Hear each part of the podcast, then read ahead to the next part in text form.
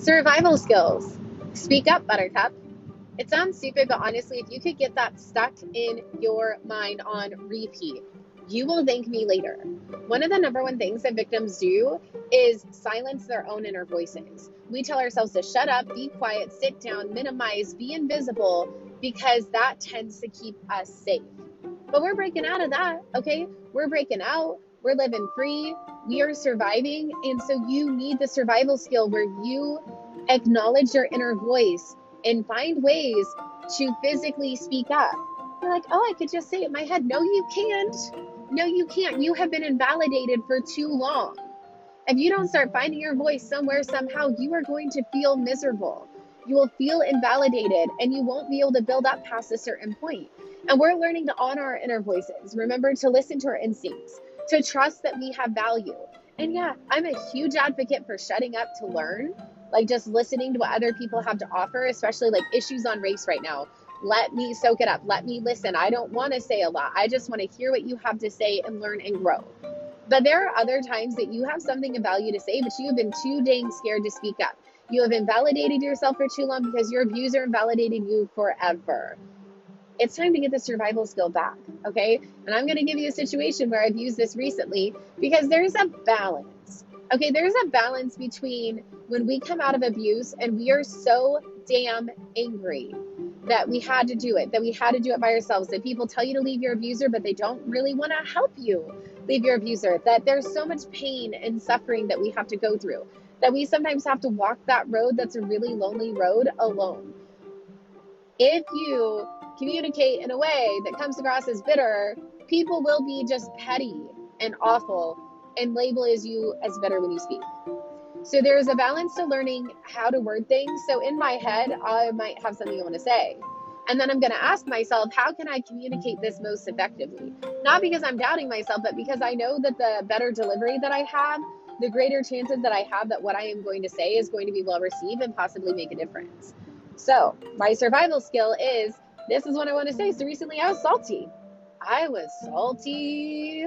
Okay, and it's for a class. I've had good professors who care about the students and want them to learn, who care about how they're applying the material in real life. It's amazing.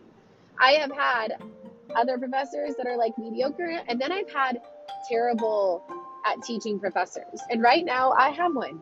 Okay, and I just had one last semester, and she made my life so hard. My life was so difficult because of that professor in that class, and not because the material was hard. I would have loved learning about the material that time, but it was the professor. I have the same issue again. I got the same issue again, and we got groups.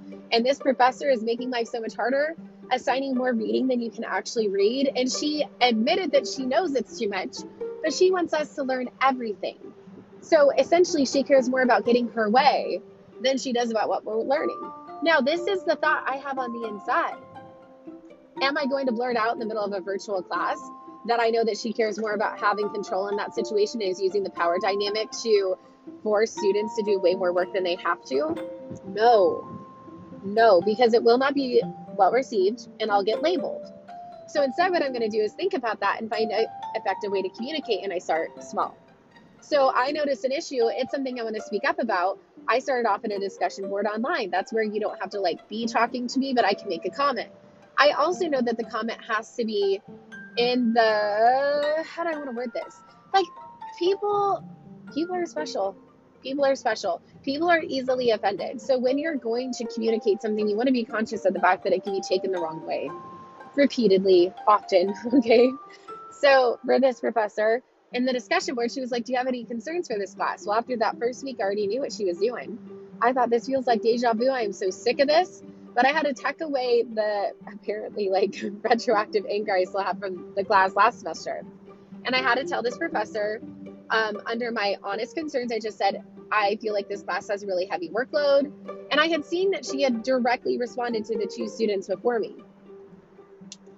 So I think, okay, I'm going to say it. She'll have to see it and have to respond and acknowledge that I am saying, like, this is a really heavy workload. I was like, I am concerned about my ability to get this done with everything else. So I am not outright calling her out on her, her, her shit. I'm not. But I am letting her know it's a heavy workload. And what is that? That is not me invalidating myself, saying, oh, well, maybe it's not that bad, or it's a college course. No, I have other courses. I have good instincts. The first week, I could already tell that she was assigning too much, more than anyone could actually do. Now, did anyone else validate that opinion for me? No. Since this moment, have multiple people validated it? Yes. Sometimes you have to be willing to be the first one to speak up. Okay, like I want to say injustice, but it's a college class. Like I don't know how far I can really take this thing, okay? But do you know what she does? Do you know what she does to invalidate me? She has the TA respond that has a name that's almost like my name, who's like, hey, we have the same name and I'm I really enjoy learning about this too. I think this is going to be great. So the two people before me get the instructor to reply. I call her out on something valid and I got ignored and invalidated. You understand? Because I can't respond to this bubbly lady that's all like, let's be the classroom buddies now, like, except not. But okay, that's the way it was played. I'm not stupid. I know you're trying to play me. Again, validating my own instincts. So we go on. She opens up a quiz on a Tuesday morning, and then it's due Tuesday at midnight. But the reading is also due on Tuesday. But she didn't open up the reading until Monday. And so you have this insane amount of reading that you have to do for a quiz that is due on Tuesday. Do you see the problem here? And since I did it on a discussion board first, I am now escalating my concerns and the way that I'm saying them. And I'm always going to do it respectfully. Because the moment that you re- you drop the respect, people will not listen to a thing you have to say. You lose any chance of being able to effectively communicate. Okay, and it's just like it's just good battle strategy. Okay, people might be like, "Oh, that's fine." No, it's good battle strategy in communication. As long as you keep that respect element, people have to at least in some way listen to you. They don't actually have to respond. They don't have to give you what you want, but they do have to listen because they can't actually say that you're crossing any boundaries. It's extremely smart to do it that way. Okay, so I'm like a huge advocate for brushing up on communication skills. Okay, so we're in virtual class. This quiz has come up, and so I say to the professor, "Listen, professor, I have three kids, so I'm not. Do I think were my like classmates in my group texting me that morning, being like, "Do you know about the quiz? Why is it like this?" So people are starting to like now tell something's wrong. Okay, and I'm not going to make it about them. I am not going to take something said to me in confidence and then blast it in front of the person. Okay, no, I make it about me so that the only person that she can actually come after is me. And so I said, hey, um, I have three kids. Having a quiz open up on Tuesday and be Tuesday at midnight makes me really nervous and it's very stressful because if anything goes wrong with my children, with the reading and the quiz material, I know that I might not get it done. Is there any way that we can have more time to finish the quiz? Do you want to know what this woman says to me? Do you want to know? She says, she says, well, look over here. I'm going to take you right to where all the reading is for the entire semester so you could read ahead all the way through if you wanted to. So she is ignoring and invalidating me and my question because she knows that it's an unfair amount of time to present a quiz. But she does not want to change it because she likes it the way that she has it. So what does she do? Invalidates my concern and says, "Oh well, you could read ahead." Yeah, let me, the single mom with three kids. Oh, I forgot. I forgot to mention something. Okay, three kids, work, school. Let me just go ahead and read ahead for the whole semester so I can be better prepared for your unfair quiz times because you won't change it because you like it the way that you like it.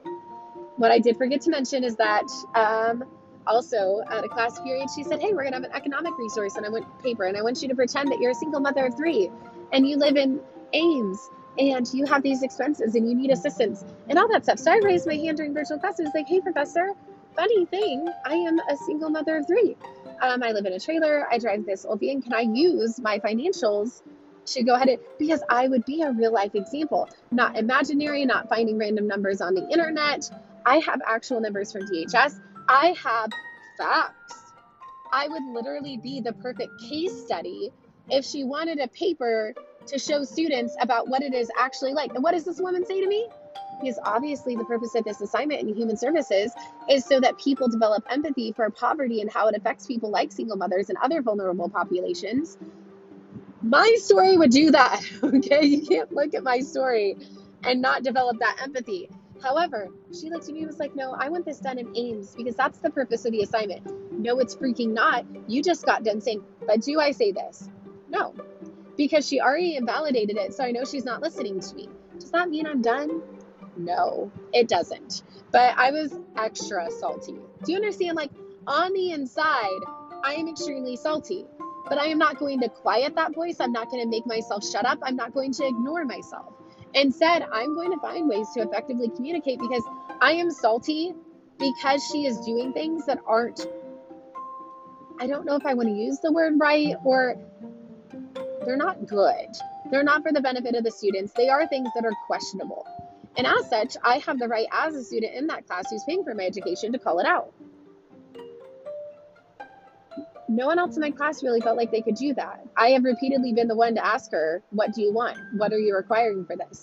Specifically asking what she's looking for because we've gotten docked for things that weren't even part of the grade period. So the next time I met with my group, and this is after we've been docked a couple times, we have to record this video. I am over it. I am so over it. I don't even have words. Okay. And I'm sitting there and I'm thinking about contacting my advisor to talk to my advisor about this professor. And I should have done it for the last one. Maybe I doubted myself. I don't know. But now my voice is like, no, forget this nonsense. I know that it's not okay. I know that she is not ethically doing this class.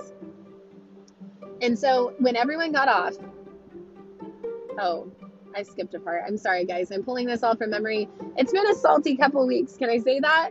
And then, you know, I had COVID. I had COVID and I still had to show up for these stupid group assignments or I would have been docked. I'm sorry. I really like my group. They're awesome. This class is not. So when I went to a class period after this virtual class, um, this chick had told me after I asked the quiz question, it was like, wow, did you see how she completely ignored you? You know what that was? validation. Why did I get validation? Because everyone else in that class knew that her quiz rules are unfair, but no one wanted to call her out on it. So I called her out. Okay, so this chick literally says she completely ignored you. I was like, yeah, she did. Okay, so then this time when I'm on this group assignment call, I said, you know what, guys, you guys are awesome. Once we were done recording, I was like, are we are we done recording? you should know. And I said, you guys are awesome, but this class is bullshit. There was stunned silence and laughter, okay, because everyone knows it's true. So I think it, but I realize all of these college students feel like they don't have the right to question their professor. And yeah, there is an element to learning. And sometimes professors have a weird style because it will help you to learn the material. This woman didn't have any of that. I was so freaking annoyed with this woman. And so I spoke up. I found my voice will I have to talk to my advisor because she won't respond to any of the communication and what she's doing is repeatedly questionable and requiring more than she really should? Yeah. Why? Because I don't want more students to have to go through that and question themselves and invalidate their feelings and then struggle for a whole semester because this woman acts like she knows what she's doing and is better than the students that she's teaching. It's a problem. It's a problem that goes unchecked because people don't want to speak up because they're embarrassed because they invalidate their own voices. And so if you find your voice you are going to use it everywhere. You can use it not only to better your life, but other people's lives. Okay? And so I believe you can do it. I am rooting for you. I want you to validate your inner voice and to speak it out and to use it when you're communicating with other people. And like I said, the more effectively you can communicate. So, the way that I communicated was respectful enough, but direct enough that my professor had to purposely ignore me to get around my question and my form of communication enough so that she looked ridiculous and other people could recognize it. So when you learn to do this and you do it in a really smart way, other people will be able to tell. Now, if I just came out and was like, this is bullshit, I can't believe you. Now, no one is going to stick up for me and be like, oh, you were right. But handling it the way that I did, keeping that respect in my tone while also stating the obvious, um, it's effective. And so I really want to encourage you to cultivate the survival skill, to honor your inner voice, find ways to communicate it, and to make a difference in your life and in others' lives. You can do it.